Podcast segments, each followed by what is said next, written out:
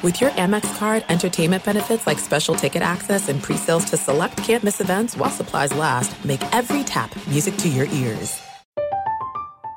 I'm Katya Adler, host of The Global Story. Over the last 25 years, I've covered conflicts in the Middle East, political and economic crises in Europe, drug cartels in Mexico. Now I'm covering the stories behind the news all over the world in conversation with those who break it. Join me Monday to Friday to find out what's happening, why, and what it all means. Follow the global story from the BBC wherever you listen to podcasts. You know that feeling when you walk into your home, take a deep breath, and feel new? Well, that's what it's like to use Clorox Scentiva because Clorox Scentiva smells like coconut, cleans like Clorox, and feels like energy. It'll elevate any cleaning routine to not just clean, but also make every room smell like a tropical coconut getaway. Discover how Clorox Scentiva's powerful clean and refreshing scents can transform your space. Get yours in coconut or other fabulous scents at a nearby retail store. I'm so excited to tell you JC Penney and country music singer-songwriter Walker Hayes are partnering together on a new limited time men's collection for the everyday guy. What I love about Walker Hayes is his laid back nature. He's a family man and being a country megastar while also having seven kids. You know, he likes to keep his style cool and casual. This new collection is perfect for the guy living the t shirt life or someone wanting some fresh options that feel just as good. It's easy to wear, affordable styles that celebrate the ultimate family man, along with the quality, durability, and sensibility dads appreciate. Available online Saturday, May 4th at jcp.com and in store Thursday, May 16th, just in time for Father's Day. Limited time only. JCPenney, make it count. What's up, Open Floor Globe? I'm your host, Michael the Pod Pina, and for this very special trade deadline megapod, I'm joined on the other line by my good friends and Sports Illustrated colleagues, Rohan Nadkarni, Howard Beck, and Chris Mannix. Uh, given how special today has been, we decided to join forces and record two episodes. The first, this one here that you are listening to right now, will cover the trade deadline's winners and then over on the crossover NBA, NBA show feed, we'll be taking a long, hard look at some of the deadline's biggest losers. Uh, before we start, a quick reminder to all of our listeners to please keep your emails coming to openfloormail at gmail.com. That's openfloormail at gmail.com. I expect uh, great questions for next week's shows, especially any about why Rohan's Miami Heat decided to sit on their hands while everyone else in the Eastern Conference got better. Um, okay, guys, so there were, by my count, 15 trades over the past week, uh, but we are not going to bury the lead here. James Harden and Paul Millsap are now on the Philadelphia 76ers, and Ben Simmons, Seth Curry, Andre Drummond, and two first round picks are headed to the Brooklyn Nets. It's kind of a big deal. Um, I'm just going to start by kicking this to you, Howard. Um, who involved in this transaction is a winner in your eyes? Because I, I honestly do not know the answer to this question. Um, I'm gonna feel like that, uh, like annoying, like modern day camp counselor who just hands out trophies to everyone and ribbons. And says, "We're all winners, kids. Everyone's a winner." They're seriously like Ben Simmons won. He got out of Philly. James Harden won. He got to Philly. The Nets won. They got a younger player who fills some really glaring needs like defense. The Sixers won. They solved their Ben Simmons problem and got one of the greatest scorers of all time to pair with Joel Embiid. Like, you, we could quibble about the order of events or order uh, ranking who won more. I think Daryl Morey won hugely, absolutely 100% vindicated in deciding I ain't trading Ben Simmons for your sack of beans. I'm holding out for a star. I want Harden or Lillard or Beal. Oh, guess what? He got one of them. The only one that's healthy at the moment.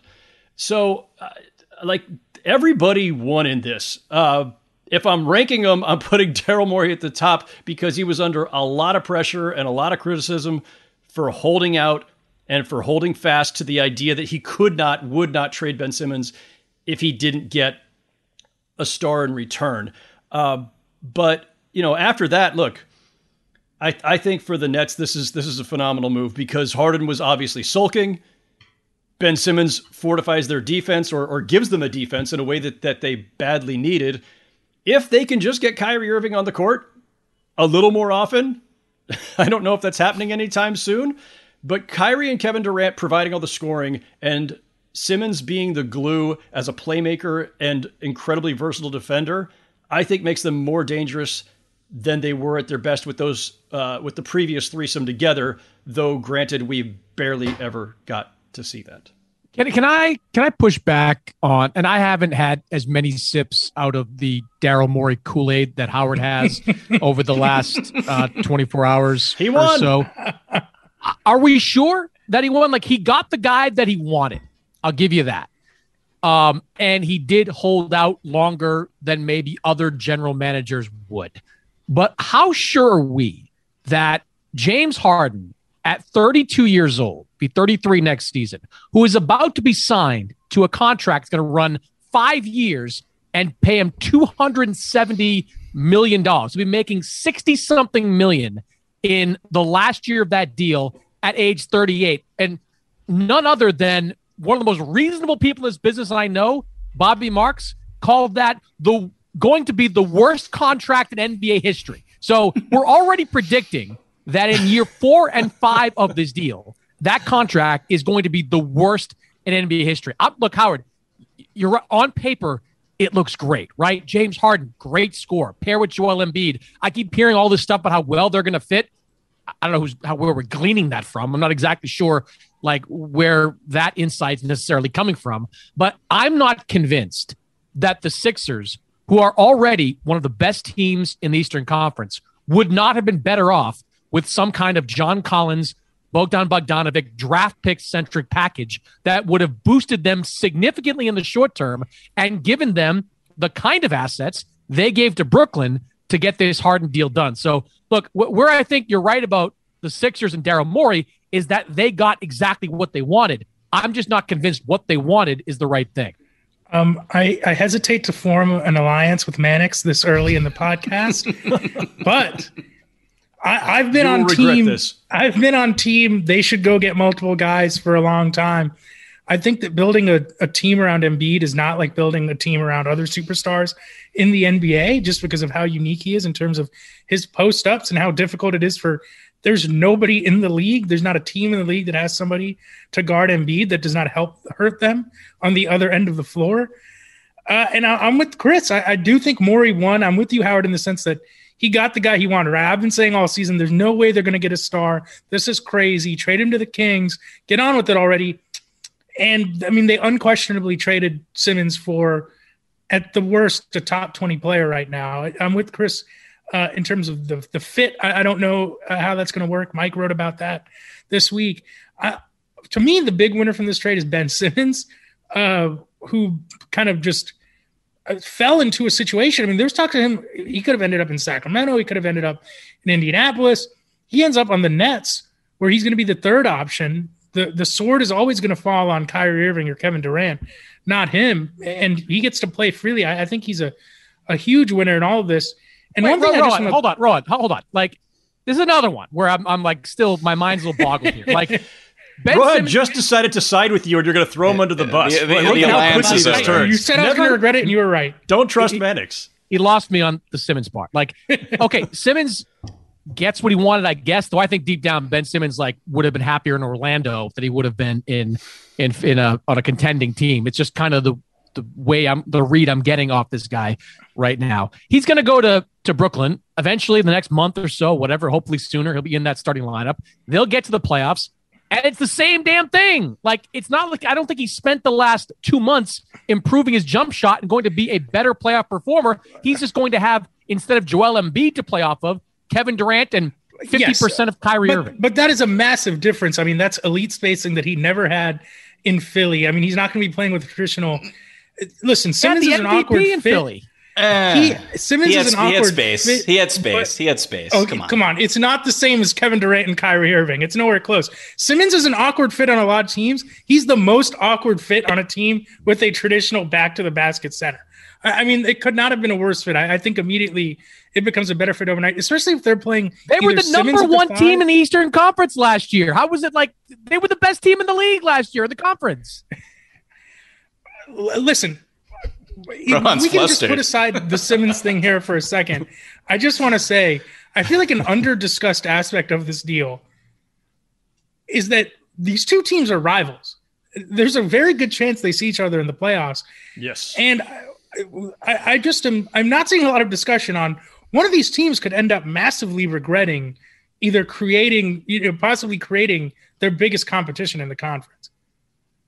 Maybe, but look, neither of them had a way out of this that was that mm-hmm. like that was clean. Um, they could have both just tried to keep their powder dry and wait to the offseason, but then all the stuff that Daryl Morey was being accused of, wasting a year of Embiid's prime, wasting an, an MVP season of his, then that would have really come uh, to fruition, and that would have fallen hard on him if the Sixers, you know, flamed out, say in the second round or something.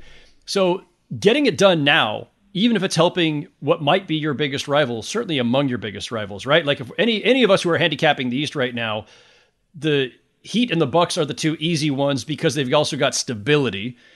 Uh, the Sixers and Nets are now works in progress at midseason, so I put them down a notch. But yeah, they're among the other grouping of top teams in the East.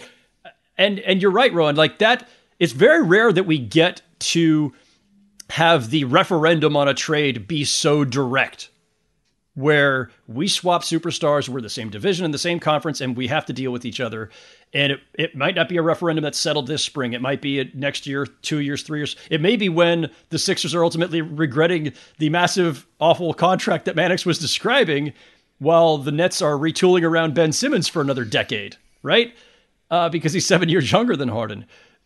But that's part of what makes it so fascinating, and part of why, like, the biggest winner today is actually us like pundits and fans, we all won. We got to see a, a rare, spectacular blockbuster on trade deadline day involving t- some of the biggest names and the biggest teams in the league. Like, yay, us. I guess, like, for me, I, I, I just have a hard time f- picking a definitive winner because this trade, the magnitude is huge. It's an earthquake for both organizations. I acknowledge that but it involves two stars who are unreliable, who are temperamental, who are willing to disengage from professional responsibilities. I can't believe you're displeased. talking about Mannix and Ryan this way.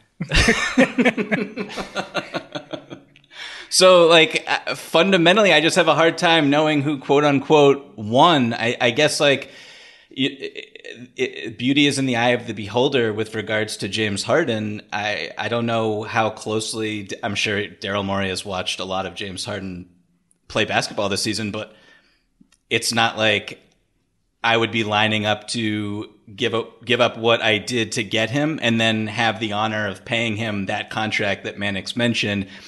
And I did, I wrote about the fit between Harden and Embiid earlier this week. Um, assuming that this trade was going to happen. And I just think there's a lot of question marks. Like I, I, I think there's a lot of question marks with the roster. You just lost Seth Curry, who's your, your greatest spacer. Tyrese Maxey was your third best player probably this season, and his strengths are entirely redundant now that Harden's on the team. Um, Tobias Harris is still there. I don't know really how he fits into all this. It's just like, I, I and I could do, basically have the same line of thinking with the Nets and just how their roster looks right now and who, who their closing five is. I, I, just. I just don't know if there's a winner, I guess. And I, I feel like I'm being really negative about it, but it, it's a huge trade. I just don't know if anyone walks out of it like super pumped about their situation. Okay, One but let me just ask you go this. Ahead, go ahead. Uh, well, I'm gonna just uh, just a question, Mike, uh, and for anybody who's who's got some skepticism about this, how often do we see a, a, a, blockbuster of this magnitude or players of this magnitude change teams and feel like it's a a, a, a grand slam and that it's that it's a, a an obvious seamless fit, definite win, no other adjustments. Like it's it occasionally happens where we think, no question, we I have, like, but every deal that involves a player of that caliber, especially high usage players, is going to require a certain amount of skepticism and adjustment. So yeah, we can raise a bunch of questions, and you've raised a bunch of fair ones, even in your column that anticipated this deal earlier this week. But um, I think if your starting points are Harden and Embiid, and their skill sets absolutely can mesh, which I'm sure we'll get into, I, I, I think I think the Sixers made a great deal. I mean, it's they're always qualifiers. I just want to throw a little bit more water on it while we're in that stage of this trade. Um, I'm, you know, one thing I'll say, Mike laid out the on court fits. If you just look at James Harden's career, first it was Dwight Howard, then it was Chris Paul, then it was Russell Westbrook, then it was Kevin Durant. A lot of these situations he engineered himself. And every single time, almost every single time, he's left those partnerships on bad terms. And I, to me, I'm, I'm a little bit curious if it's going to be a personality fit with Embiid. Embiid's taken ownership of that team this season. I, I think he's the unquestioned leader. We've seen Harden in back to back years now just kind of blow up, you know, play out of shape when things aren't going his way. I'm, I'm a little bit nervous about the the personality fit, maybe just as much as I am the on court fit. And by, by the way, if like they skid a little bit and Tyrese Maxey starts to struggle, Philadelphia is going to turn on Harden very quickly. They they love Tyrese Maxey out there. Like they look at him as the homegrown guy that wanted to be there when Ben Simmons didn't, took Ben Simmons' role and has played exceptionally well in it in year two of his career. So I, am with Mike there. Like it seems kind of redundant the the skill sets that they now have, and I'm very curious to see how they fit uh, in a backcourt. But just one thing on on the Nets, like if Kyrie Irving ever had was ever spiteful, maybe he is, and had a reason to get vaccinated, like this would be it. Like, would this not be like the ultimate fuck you to James Harden? Like, seriously, like, if, just, if like tomorrow he gets vaccinated and he's out there, let me tell you, like, I don't think they miss much of a beat because of the defensive skills of Simmons with full time Kyrie, Durant, and Simmons out there. In fact, Simmons probably helps them because you can just throw him on, say perhaps James Harden in the playoffs, and have him defend defend there. So I'm, you know, I don't know if, if that's in Kyrie, but like, you know, if he's just like, fuck it, I'm gonna get the Johnson and Johnson shot, and I'm out there ready to go. like I like that. That would be such a spite move. I, I I I admire the creativity it took Mannix to get there, but we all know that ain't happening. Kyrie's you know far too uh, immersed. I'm rooting in, for it. I'm yeah, absolutely rooting for it. it. It would be it would be fun, but it, it's not happening. But I will say, listen, once Kyrie is out there, let's say that you know whatever the, the, pandemic finally recedes to the point where society returns to normal before the end of the season. Let's all hope that happens, irrespective of the, the Nets and, and Kyrie, for, for ourselves. But the world returns to normal. The law goes away. Kyrie's a 100% player. Kyrie, Kevin Durant, and Ben Simmons, and having Seth Curry uh, now to help space the floor and, and, and hit at a high rate from three, which they lost with Joe Harris out all season – they're better now. The Nets are actually better than they were when they first acquired Harden, I believe. And I know the numbers were off the charts for the handful of games that the, the that the, that big three played together, but we never got to see it fully tested. And the defense was always going to be a concern. Um, you've got more than enough firepower with Kyrie Irving and Kevin Durant and some shooting. Ben Simmons giving them a, a defensive dimension and versatility that they just did not have I, I think overall upgrades them. And you know, like it's it's amazing that the that the Nets found themselves in this spot to begin with because it's it's this is not the path they chose. This is the the path they were forced into, but they actually improved by doing it. You know, just real quick, like forget Kyrie getting the vaccination. Like, let's say the Nets play the Sixers in the first round. So the the it falls that way there. Like, you want to see Eric Adams sew up reelection like three months into his first term? Just be like, you know what? COVID numbers are down. Kyrie's getting tested every day. We're gonna let him. I'm gonna make an exception for Barclays there. I can see that happening. That's for you're, sure. You're you're you're assuming an awful lot on the part of uh, voters overlapping with Nets fans, of which there are a. Yeah, but they're sports fans. They're sports fans in New York. The, I will. And they I will and just, they hate being spited, and they don't like. You know, James Harden said, you know, I don't want to be here. Uh, I can see a scenario where uh, Kyrie's allowed to play. I just want to throw out that I think the Nets now match up better with every team in the East except Philly. I think they still don't have anyone to guard Embiid. It's going to have to be Blake Griffin or LaMarcus Aldridge. But if they whoa, whoa, whoa, Andre Drummond, the Joel Embiid stopper. Come on, yeah, bro. Exactly. Yeah. If uh, if they go small with Simmons at the five, and you got Kyrie, Durant, Patty Mills, and then you pick another role player to put in that lineup, Seth Curry. I think Seth Curry, yeah. Whether it's Curry, whether they want size with James Johnson, if Joe Harris actually ever gets healthy, I, I think they're going to match up really well against every team in the East except Philly. But that said, like think about who the Nets are going to have to contend with in the East, and they now have Ben Simmons to throw at Giannis. They now have Ben Simmons to throw at Jimmy Butler. They could throw him at Bam Adebayo too. Uh, they could they could throw they they did not have that. Like Kevin Durant can guard a lot of guys, but Kevin Durant is up there in years, and you don't want to burn him out uh, with the toughest defensive assignments, given how much you need his 30, 35 points a night in the playoffs. Having been the luxury of Ben Simmons, who can guard one through five, who can take on elite bigs and smalls, and you're going to have some in- incredible talents to have to get through in the playoffs. Like, what a phenomenal luxury! Like, and all that. This is the th- this was the part of the conversation that we all lost while we were talking about Ben Simmons sulking and sitting out, or about his shooting and his reluctance to shoot. Was the guy is a perennial defensive player of the year candidate who can guard one through five, and who just as Draymond Green almost single handedly makes the Warriors an elite defensive team, and Rudy Gobert does for Utah, Simmons can do that for whatever team he's with. And I, I just I just think the Nets could be incredible. So I, I just really want to quickly like Ben Simmons was on the floor in game seven of the second round series against the Atlanta Hawks. And presuming that Seth Curry is going to be in these closing lineups as well, what is stopping Kevin Huerter from demolishing Seth Curry again in a situation like that? So I hear what you're saying. I don't want to discount Ben Simmons as a terrific defensive player. I think he's one of the best on-ball defensive defenders in the league, but like I don't think he can solve a team's well, woes if you have the, the the the weak points that they will with they're going to have to close on games that are at Barclays that Kyrie is not going to participate in. You're going to have to close with like Patty Mills and Seth Curry and uh, you know they Kessler just made Edwards. DeAndre Bembry. sure. So like you, you, Rohan mentioned James Johnson. It's like you can't really play James Johnson and Ben Simmons at the same time. So it, it's it, it is. Uh, I see a lot of, of issues. Um, with the personnel there still. And, you know, we'll see what happens. You know, they, they cleared the roster spot with Bembry, like I just said. We'll see if they can sign someone new. But I, just see a lot of holes with this team. And this is also assuming that Ben Simmons looks like he's an all NBA player again. When the guy, we have no idea where he's at as a human being, as a basketball player. So yes. I, I think there's a lot of assumptions being made.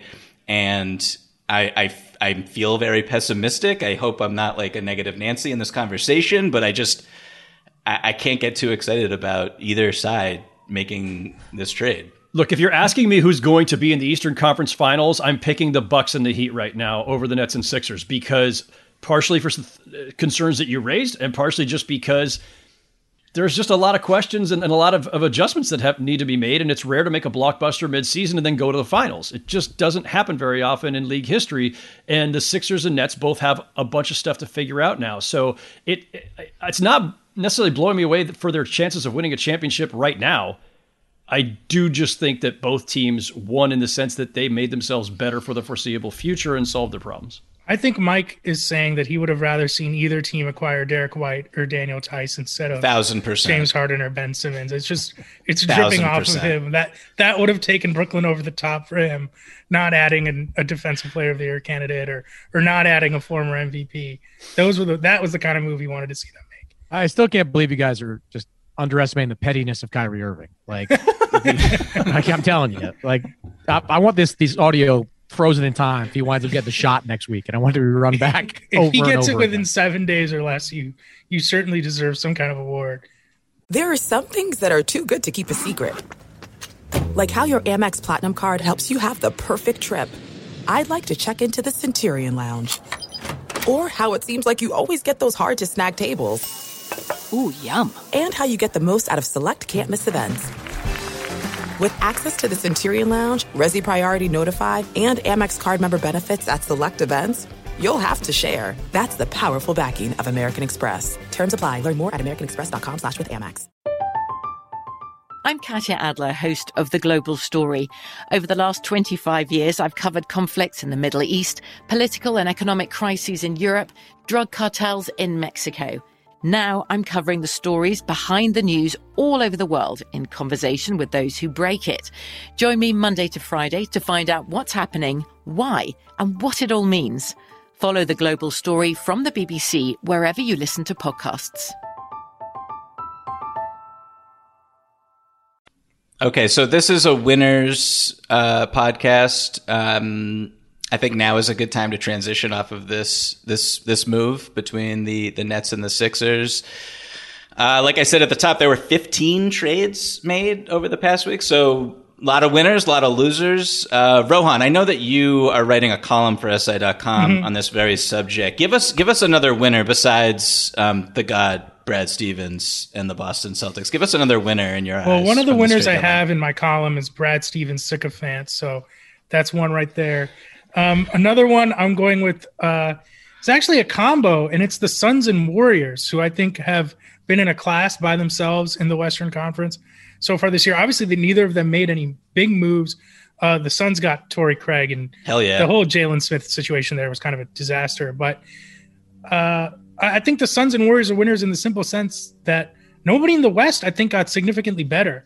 Uh, Dallas, I think, made a strange move. Uh, it, it's more of like a insurance for the offseason type move than I think a move that makes them much better or raises their championship ceiling this year. Uh, I just think the Suns and Warriors are really fortunate. I, I don't think anybody in the West uh, has come close. You look at the teams that uh, I think were most trying to get into that tier. The Nuggets didn't make a move. The Jazz had the Joe Ingles contract that didn't end up materializing uh, into someone who they think is going to have an immediate impact right now. So I, I think the Suns and Warriors got to be sitting back like, hey, none of our competitors did anything that scares us. Uh, it still feels like a two team race between us uh, in the West.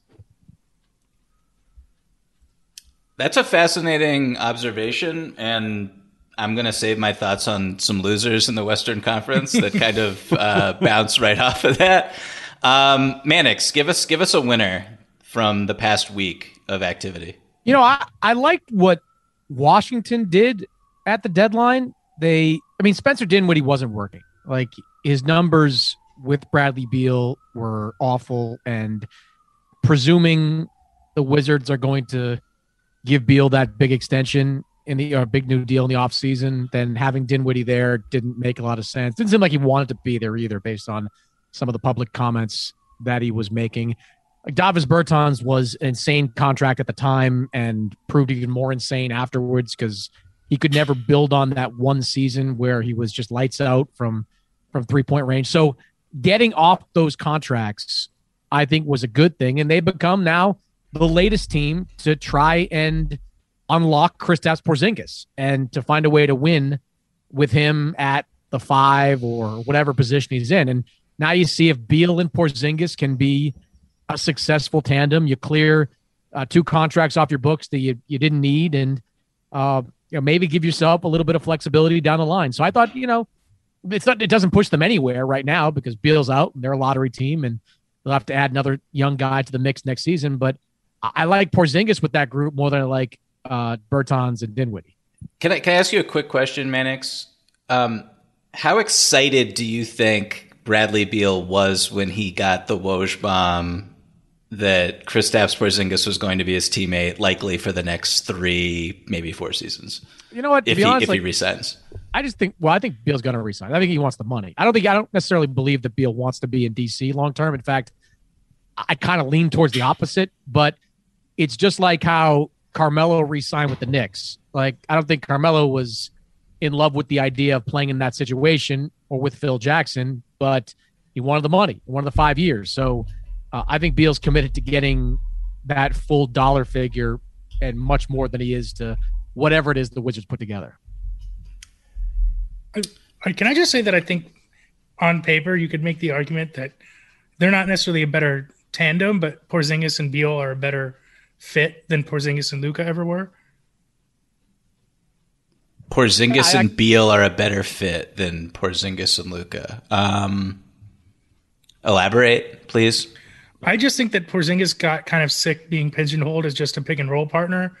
Um, I, I, think Beal's less ball dominant and more off ball movement. I, I think that that suits KP more than playing alongside someone like Luka. Like I said, I don't think on aggregate they're more talented or anything like that, or that it's a necessarily a better use of what Chris Kristaps should be ultimately. But I could see the two of them having some success together. And I think for now, Porzingis is signed to only two more seasons. After this one, I mean, the fact that they're not taking on a ton of long-term money, considering the contracts they gave away, I'm with Mannix. I, I really like that move. The, what, how else are they ever going to get a guy like that? I mean, it's worth a shot at least, right? I mean, listen, it, it's a mixed bag. It's hard to get too excited for either side of this. They both just essentially, you know, got rid of mistakes, right? Uh, the Wizards offloaded two mistakes in terms of contracts. You know, not, they're good players, but just mm-hmm. they overspent on Bertans, they overspent on Dinwiddie. For uh, uh, for the Mavericks' mistake of overspending on Porzingis, and you know whether this significantly moves the needle for either team. I'm not sure. I really don't know what the it leaves. Like the Mavericks have no front court. I don't know what they are beyond you know their their collection of guards. Uh, the Wizards. I, I have no doubt. Listen, they have a strong relationship. Tommy Shepard and his front office have had a strong relationship with Bradley Beal, and those they've been moving. I think in uh, if not lockstep, then at least in cooperation for the last couple of years. They've always known where each other stood. I'm I would be reasonably confident in predicting that Bradley Beal was consulted before this deal was made. If the Wizards can somehow find the magic elixir or the, you know, whatever superior medical uh, equipment, whatever it may be, that keeps Porzingis on the court, Porzingis' numbers in Dallas the last couple of years have been great when he's been on the court. Scores, rebounds, block shots. He may not have some of the mobility he had prior to a couple of knee surgeries. Um, and he's not exactly the player he was when Durant called him a unicorn several years ago when he was a rookie with the Knicks. But he can do a lot. You just got to keep him on the court, and that's the part that is is you know the risk for the Wizards. Um, I, like I say, I just don't know that either team is is like significantly better off today than they were yesterday. Yeah, I think you know Porzingis. I've been pretty pro Porzingis over the past year or two. Uh, he's, I mean, this year he's been one of the worst spot up three point shooters in basketball, which is unfortunate given the role that they need him to, to fill. Particularly, you know, Jason Kidd is playing him more at the four for defensive purposes. And that's been successful, but he just, you know, maybe the shot will come back. I definitely agree with he needs to stay healthy, obviously. Um, contractually, I like it for Dallas because, um, uh, his deal, I think it's 36, $36 million player option in 2024. Um, they're getting off of that, which Porzingis is obviously going to opt into that and freeing up some money there because I think Spencer's contract is non-guaranteed and Bertans is only 16 million. So you get a little bit of financial flexibility there. Um, I mean, uh, when we're talking winners in this deal, it's like just or just this this deadline. Everybody who got out of Washington um, Montrezl Harrell, huge winner. Uh, Spencer Dinwiddie seemed like one of the most miserable players in the entire NBA this season. Um, humongous winner. He gets to play with Luka. I know it's not the cleanest fit, and we'll see how long he's there with Jalen Brunson. Um, maybe they side with him over Brunson, who's a free agent this summer. I don't know. It's going to be really interesting. But Washington just seems like a miserable place. This seems like a pretty desperate move, honestly. A weird move, a strange move. Um, yeah, so shout out to Montrezl Harrell. Um, the vibes in Charlotte are strong. And I, I would love to see Spencer kind of get back on the right track, the track that he was on when he was in Brooklyn. Yeah, I like I like that Charlotte deal too. Quietly, I mean Harrell. Uh, I think he fits there. I mean, they're going to play up and down. He'll get up and down the floor. He'll get a lot of minutes at like that four five spot. Um, they didn't give up anything real for it, so you know I think it's a good flyer for the Charlotte for the Hornets to take. I got to be honest. I didn't love that move for Charlotte. I their biggest problem well, they, is they didn't love that move for Charlotte. Turner, like they, they want a Miles Turner bad there, but like the after that bonus trade, like I mean, there was some talk, it. and I wrote this. Listen, I wrote this during the week. There was some talk about like I, I heard Detroit would like wanted to do Jerami Grant for for Turner, and Indiana didn't want to do it. Like Indiana want like believes Turner fits this new group uh, that that well. So you know that that was the guy they wanted, and he was wasn't on the table. I'm with you that like it's a low risk move for Charlotte. Why not? Uh, to me, it just doesn't really they needed a big, but they needed someone. They have one of the worst defenses in the league. They can already score. They also already have like a, a backup undersized five in, in PJ Washington, uh, who I like more than Montrezl Harrell. I, I, want him to play more. I think he has been in a tough spot. The amount of minutes they've asked to play at center and go up against other bigs. So I get it in terms of like the opportunity cost was low or whatever you want to say. I just, eh, like you said, I mean, maybe that guy wasn't out there, but I I, I don't love it in the sense that I think Charlotte has the same need tomorrow and today as they did yesterday, which is I think they need more defense at the five. Sure, but like they're so far from being a, a legitimately competitive basketball team, and their they're timeline. not so far. That's they're they're, what, they're like around five hundred. Are they winning? A, are they are they are they winning a playoff series this year? Listen, the no. East playoffs are going to be crazy, but uh, th- that's absurd to me that they. No, you're no, saying they time, shouldn't try to make the playoffs with LaMelo and no, their and timeline Bridges? their timeline is built around LaMelo Ball. It's very long. They have plenty of time to work on the defense. They gave up absolutely nothing to get Montrezl Harrell, who is um, an ideal offensive complement for LaMelo Ball, makes his life a lot easier. So I don't. So like, you saying they I, should start him over Plumlee? Um, no, I never said that at all. No, I just think that that team's not going to defend any. The idea that they should not try to address one of their needs. Like, do you think Harrell's going to be there long term? No, it the vibes are strong. It's just it's like one of those trades. It's like who cares? Like they gave up nothing. They got a really good player uh, who uh, an okay player who was really good at the start of this season and when he's like locked in and he's he's enjoying his role, uh, Montrezl is really good. So, and I'm sure he'll be motivated to to uh, re up his value in free agency. So, yeah, I, I, like it's just like it's one of those trades that's so inconsequential that I, You're I right. can't. For, forgive me for just wanting Charlotte to win. You're right. I should I shouldn't have wanted them to try to make the playoffs or or try to make the team better or or take advantages of the success they've had this season. Rohan, they got something fault. for nothing. Like I agree. I agree. Exactly. Saying, I don't think he's a, a great fit, uh, but you know, sure. Also, he's a really good quote. So the Charlotte media just won. Props to yes. the Charlotte media. Yeah. There are some things that are too good to keep a secret like how your Amex Platinum card helps you have the perfect trip. I'd like to check into the Centurion Lounge. Or how it seems like you always get those hard to snag tables. Ooh, yum. And how you get the most out of select can't miss events. With access to the Centurion Lounge, Resy Priority Notified, and Amex card member benefits at select events, you'll have to share. That's the powerful backing of American Express. Terms apply. Learn more at americanexpress.com slash with Amex. From BBC Radio 4. Britain's biggest paranormal podcast is going on a road trip. I thought in that moment, oh my God, we've summoned something from this board. This is Uncanny USA.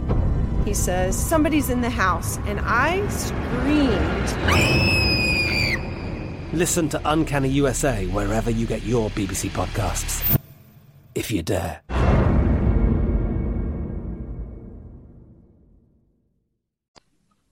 Okay, so um, we've we're now 34 minutes into this podcast, um, and we haven't seriously discussed the Boston Celtics, oh, who have brace yourself, Rohan. No, no, this is the uh, winners pod. We're gonna get to the losers pod after. St- stop, Howard. Howard, back. you and I Bite are gonna have tongue. to really just form a, a wall here.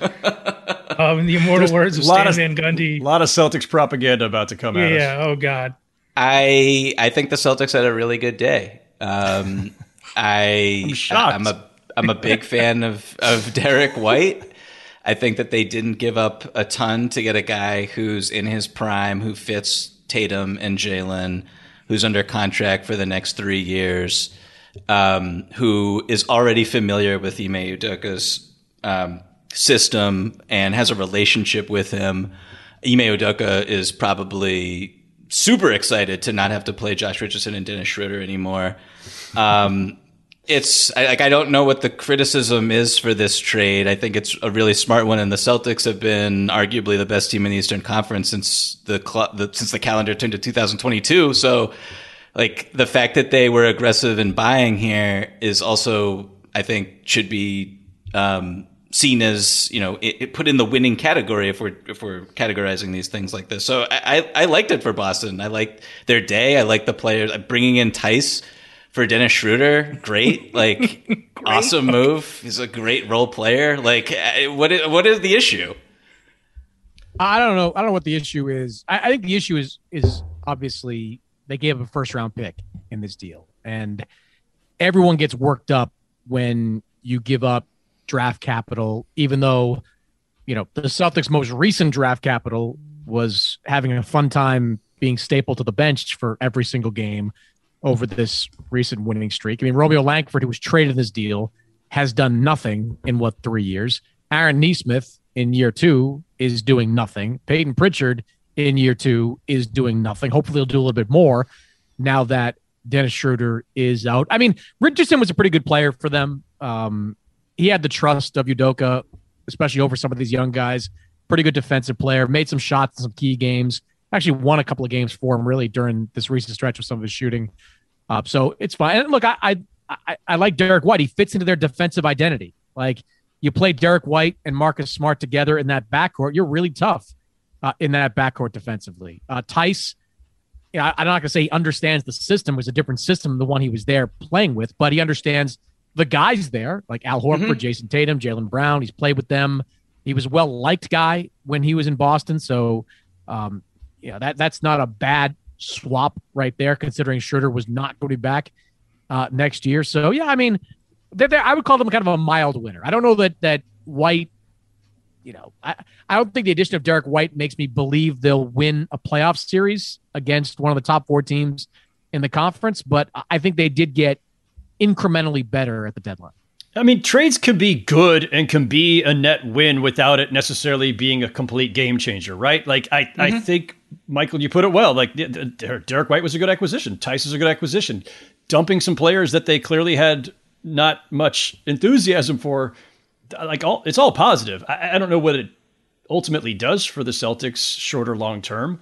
Um, but good moves. Underrated part of this is that uh, Theis for Schroeder means we got two Germans traded for each other on the same day that we had Bertans and Porzingis, two Latvians being traded for each other. I don't. That's got to be some sort of weird record somebody could record somewhere in some obscure encyclopedia. I just thought I'd note that. Um, in all seriousness, I will say that yeah, those were like smart. Like I, I think I saw somebody tweet Brad Stevens keep sitting singles. Like those are just good like you know, play it forward moves. Like they weren't going to re-sign Schroeder. They turned him into three more years of Derrick White, uh, who fits in very nicely there. I, I'm I'm less excited about Theis only because I think that Rob Williams and Grant Williams should be getting most of the minutes in the front court. I just don't know how much Theis is going to end up factoring into the rotation there. They are also, I, correct me if I'm wrong, but they got to sign a bunch of players, right? Like they're way below uh, the roster minimum. They got to sign at least two. Mannix is saying so. Yeah, I'm interested to see what they do kind of in the buyout market because I agree that they, you know, they bolstered some positions. I, I still want to see, you know, who's going to be great for them in a playoff rotation, and frankly, just still feels like they need a couple more guys because they have like really good talent in terms of who they acquired, but they just feel a little thin to me at the moment.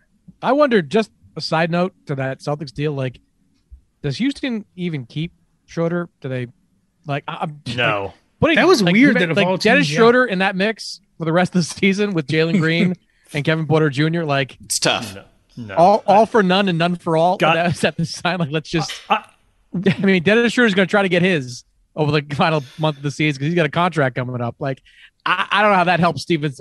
Like Stephen Silas must have been like, oh, really? Like, you, you needed to move Theis to, you know, they weren't they, they weren't their two big lineup wasn't good at all. Yeah. Like nothing was really good in Houston, but like their two big lineup certainly wasn't good. But um, I I don't see how Schroeder helps that team do anything down the stretch. I mean, it's 5:48 Eastern time on Thursday. I'm stunned that we haven't already heard of a Schroeder buyout by now. I thought that was automatic. no, seriously, like it's just yeah, it's. I agree. If I you're agree. going, if you're going to mothball John Wall for the entire season because you're going young and you want you know, uh, Porter Jr. and Green to get all the, the reps and all the shots and all the ball handling, fine. Uh, so, but, but if, if, you're not playing Wall, why are you playing Schroeder? I, I, do expect a buyout. I'd be shocked if it doesn't happen. I think the real question is, is you know, where does Schroeder land? Uh, that's probably a question for another day. Um, Los Angeles, we will welcome you back. no, no, I don't think so. I, I have to imagine the Lakers are desperate enough they're, now. They're desperate enough, but like I don't. Does Schroeder want to go back after the way he was basically just? He's got like, nothing to lose. That'd be that'd be strange. I mean, logical but strange. Yeah. Um. By the way, we have not mentioned. I don't think, other than in passing, the Milwaukee Bucks, who picked up Serge mm. Which I think absolutely. Once you put the blockbuster aside, I think the Bucks are the biggest winners of the day. In part because I don't think anybody did enough to chase them down from behind necessarily. Uh, they are the defending champs. They've had a hole at center since Brook Lopez went down. I uh, I cannot imagine he's coming back. I know they keep saying, "Oh, he might come back." Yeah, he's got back problems, back surgery, whatever. He's not coming back this season. I, I mean, I hope he does. But um, Ibaka could, could do a lot of the same things: protect the rim, shoot threes, stretch the defense. He's won a championship. He's you know uh, good locker room dude, good personality, and the the Bucks got a little bit stronger. Uh, they didn't need a lot, but that was a need.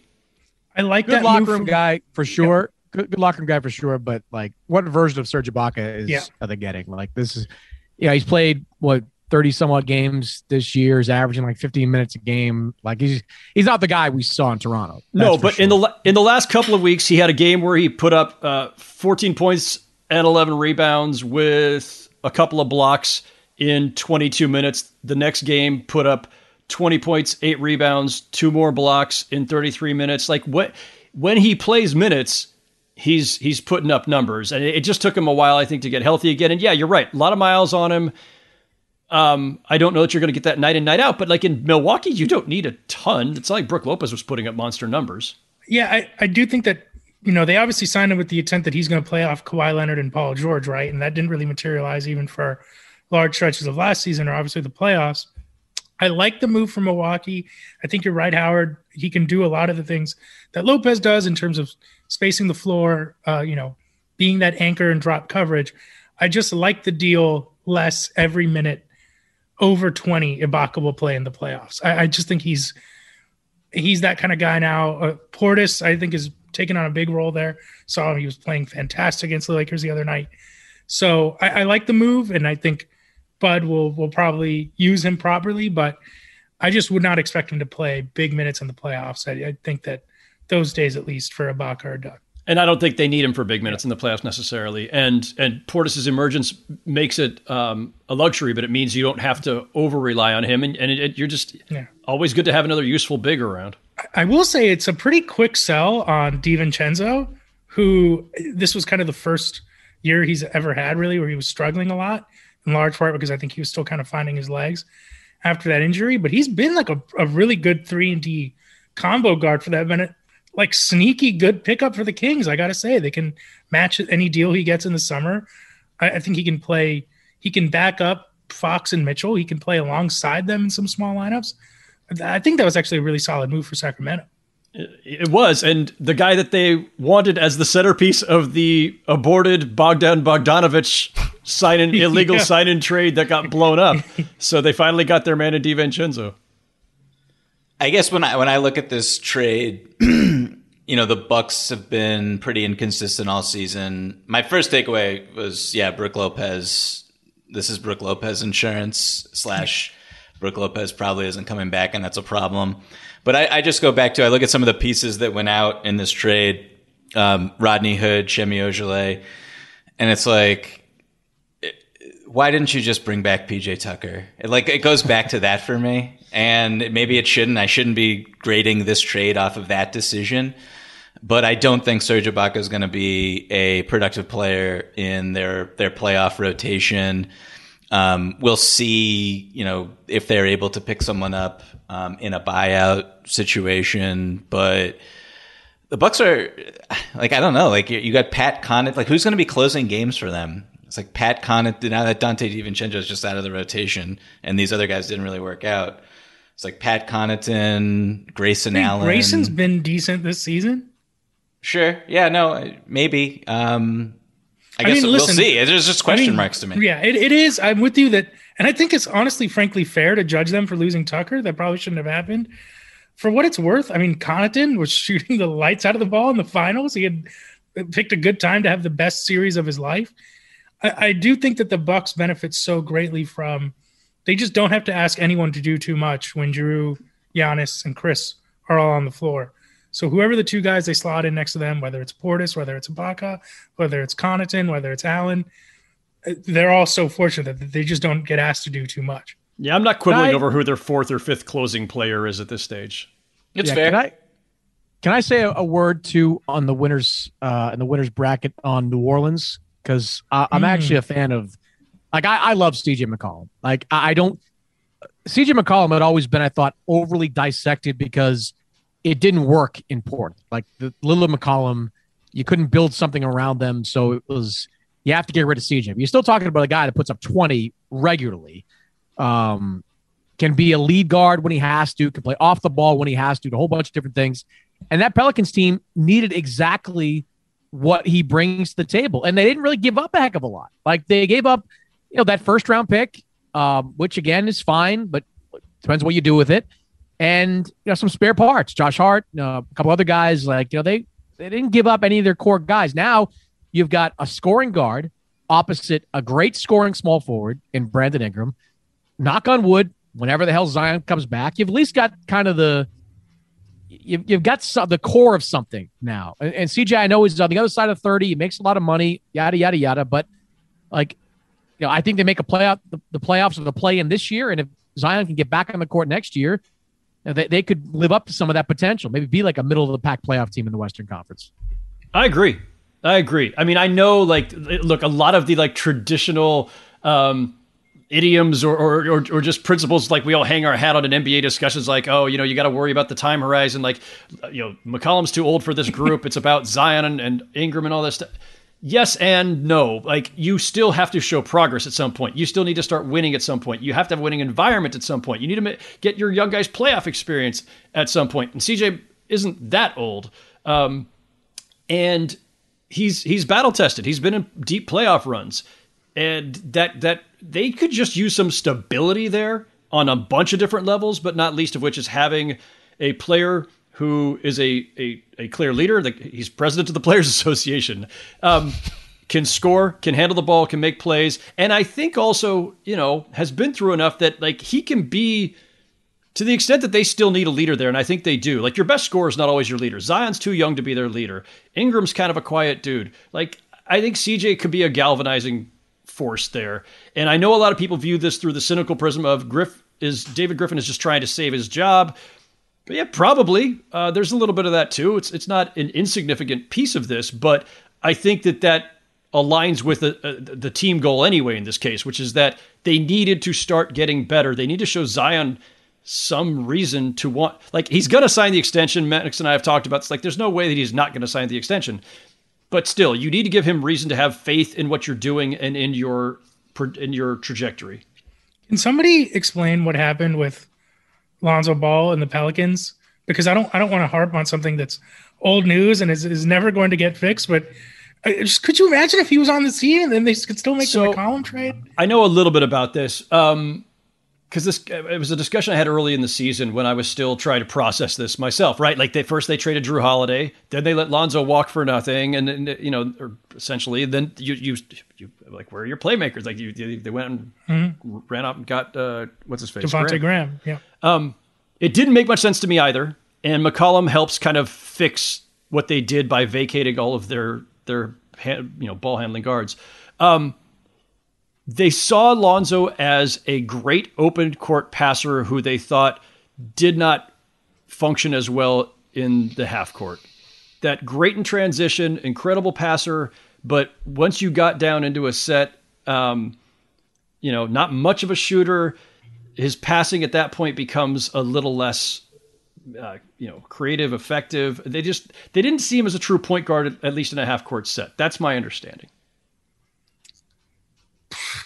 That's a that's a tough yeah, one they, for them. Uh, they they probably whiff there, but I, I second everything you guys are saying. Like, I I love this move for the Pelicans, and it's like I see so much criticism of CJ McCollum's age and contract, and it's like if you're New Orleans, that market, this is how you get talent. Like sometimes yeah. you just got to pay more money, and it's yeah. fine.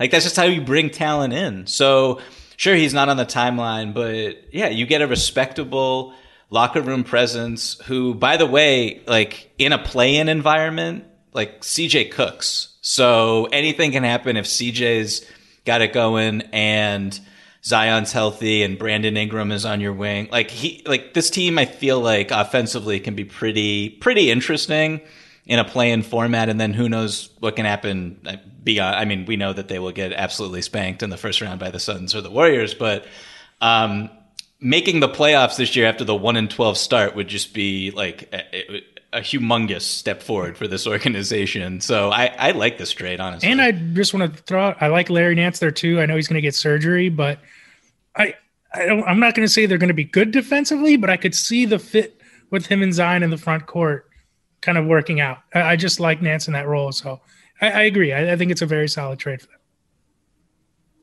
And he's only 30, by the way, McCollum. Like it's yeah. in today's NBA, that's not that old anymore. There's no distance too far for the perfect trip. Hi, checking in for. Or the perfect table. Hey, where are you? Coming! And when you get access to Resy Priority Notify with your Amex Platinum card. Hey, this looks amazing! I'm so glad you made it. And travel benefits at fine hotels and resorts booked through Amex Travel. It's worth the trip. That's the powerful backing of American Express. Terms apply. Learn more at americanexpress.com slash with Amex. I'm Katya Adler, host of The Global Story. Over the last 25 years, I've covered conflicts in the Middle East, political and economic crises in Europe, drug cartels in Mexico. Now I'm covering the stories behind the news all over the world in conversation with those who break it. Join me Monday to Friday to find out what's happening, why, and what it all means. Follow the global story from the BBC wherever you listen to podcasts. It isn't. Um, okay, so I, I, think like the since we're bringing up old trades, relatively old trades, and this is a winners um, podcast. Uh, I feel like the Indiana Pacers won the lottery a few days ago, and I know that you guys touched on this in your last episode, so we don't need to to dissect it too deeply. But uh, yeah, getting Tyrese Halliburton, like I'm sorry, just like I, I'm still shell shocked by this, even after everything that has transpired since. It's it's amazing frankly. I, I watched Domas Sabonis last night. Played pretty well in his first game in Sacramento, and the crowd there was was very hyped. They beat the Timberwolves. Um, it doesn't matter. Like trading Ty- Tyrese Halliburton was like a, a, a, catastrophic mistake, in my opinion. He's a very special talent, and uh, the way that uh, you know when Miles Turner gets back to being healthy, I think um, the fit there, just with everybody makes a lot more sense now. And they also are bad and will have a very good draft pick. So that could get interesting. And I just, if you're just a Pacers fan, you have to be like super, super excited about what's happened over the past few days. Yeah, that just that, that we're not going to touch on Sacramento here, but like a team that's had some of the most biblically bad draft blunders like in recent history specifically the Luka Doncic, Marvin Bagley one, uh, to give away your best draft pick in a while is pretty wild. Uh, I, I I heard the rationale from people there about why they did it. You know, it's hard to get you know a 25 year old all star in his prime, and they're looking for a guy that can play off of De'Aaron Fox. I get all that, and look, Sabonis looked great. Um, in his opening game. But uh, I, am kind of with you. Halliburton is the real deal. I'm just I'm curious to see now what like now that the Sabonis Turner pairing has been broken up and how many years running have we been hearing like that didn't work? Like Indiana's known that didn't work for like three years now. It's, well, it's like, like Lillard and McCollum. It's the front court like, version of Lillard and McCollum. But it's no, but even like back then, like like Neil Olshey was telling us it did work. Like nobody in Indiana was telling us like Sabonis and, and Turner worked. Like it just it never it never really came up. I'm curious to see like how they go into next season with you know Brogdon back and do they keep Buddy here? I mean, like just like all the Warren, yeah, yeah. I mean, they've they've got a lot of, of interesting pieces where they could play a fast game, good small ball. Turner as a five, surrounded by a shooting four. Uh, they could be a really interesting offensive team, and Rick Carlisle has been a good offensive coach uh, in the past. So uh, they, they got a lot more interesting, that's for sure, in this uh, this deadline. Miles Turner said earlier this season in an interview that he didn't want to be pigeonholed as just a three point spot up shooter and shot blocker, that he could do a lot more if he had the opportunity to do it with Sabonis gone. Maybe he gets that opportunity. We'll see the full range and depth of Miles Turner's offensive game, perhaps. Listen, Miles Turner needs to log off TikTok. Uh, he needs to stop giving interviews. He's just got a lot going on. Never encourage people who are good interviews to stop giving interviews. We, that you are trying to put us out you're of right, business. You're right. Stop you're right. Amen. That's a good Amen. point. That's a great point, Howard. I'll just say Miles Turner is doing a lot for somebody who A is not even playing right now. B has been like a disappointment, like an underachiever for most of his career. Like, let's get a little momentum going first. Uh, let's like string together a month or two of good basketball uh, before you start doing all this. That's all I'm going to say. So I, I feel like we're coming uh, to the end of this episode, but but Rohan, I just want to throw it to you. Um, Pat Riley, humongous transaction with the Oklahoma City Thunder, uh, franchise altering. You know, I just want to give you the floor. I mean, you joke when you say franchise altering, but when they package Duncan Robinson and a first round pick for Jaylen Brown this summer, uh, first round pick that they could not have traded before. I, in all seriousness, I just that's don't, that's yeah. I don't think the Heat. I don't know why the Heat would have to do anything. They're in first place. Everyone in the East is looking up at them. They're going to get Oladipo back. Uh, I think that's their quote unquote uh, addition. So This is sad. I I'm feel bad worried. for you. I feel bad I'm for you. What are you going to do when the Heat aren't in first place anymore? What is going to be the rallying cry?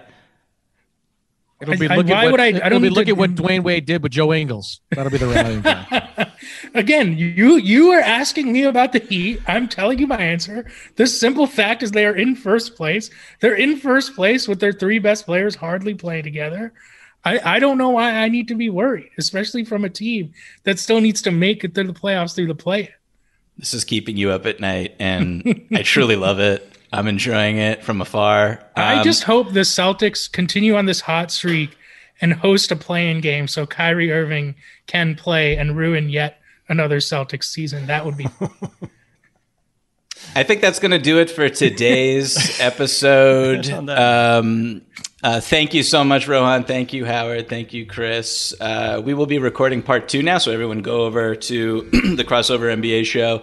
Listen to us discuss uh, losers from uh, today's NBA trade deadline. Also, a quick reminder to please keep your emails coming to openfloormail at gmail.com. That's openfloormail at gmail.com. Everybody, please stay safe. Everybody, please continue to enjoy the NBA season.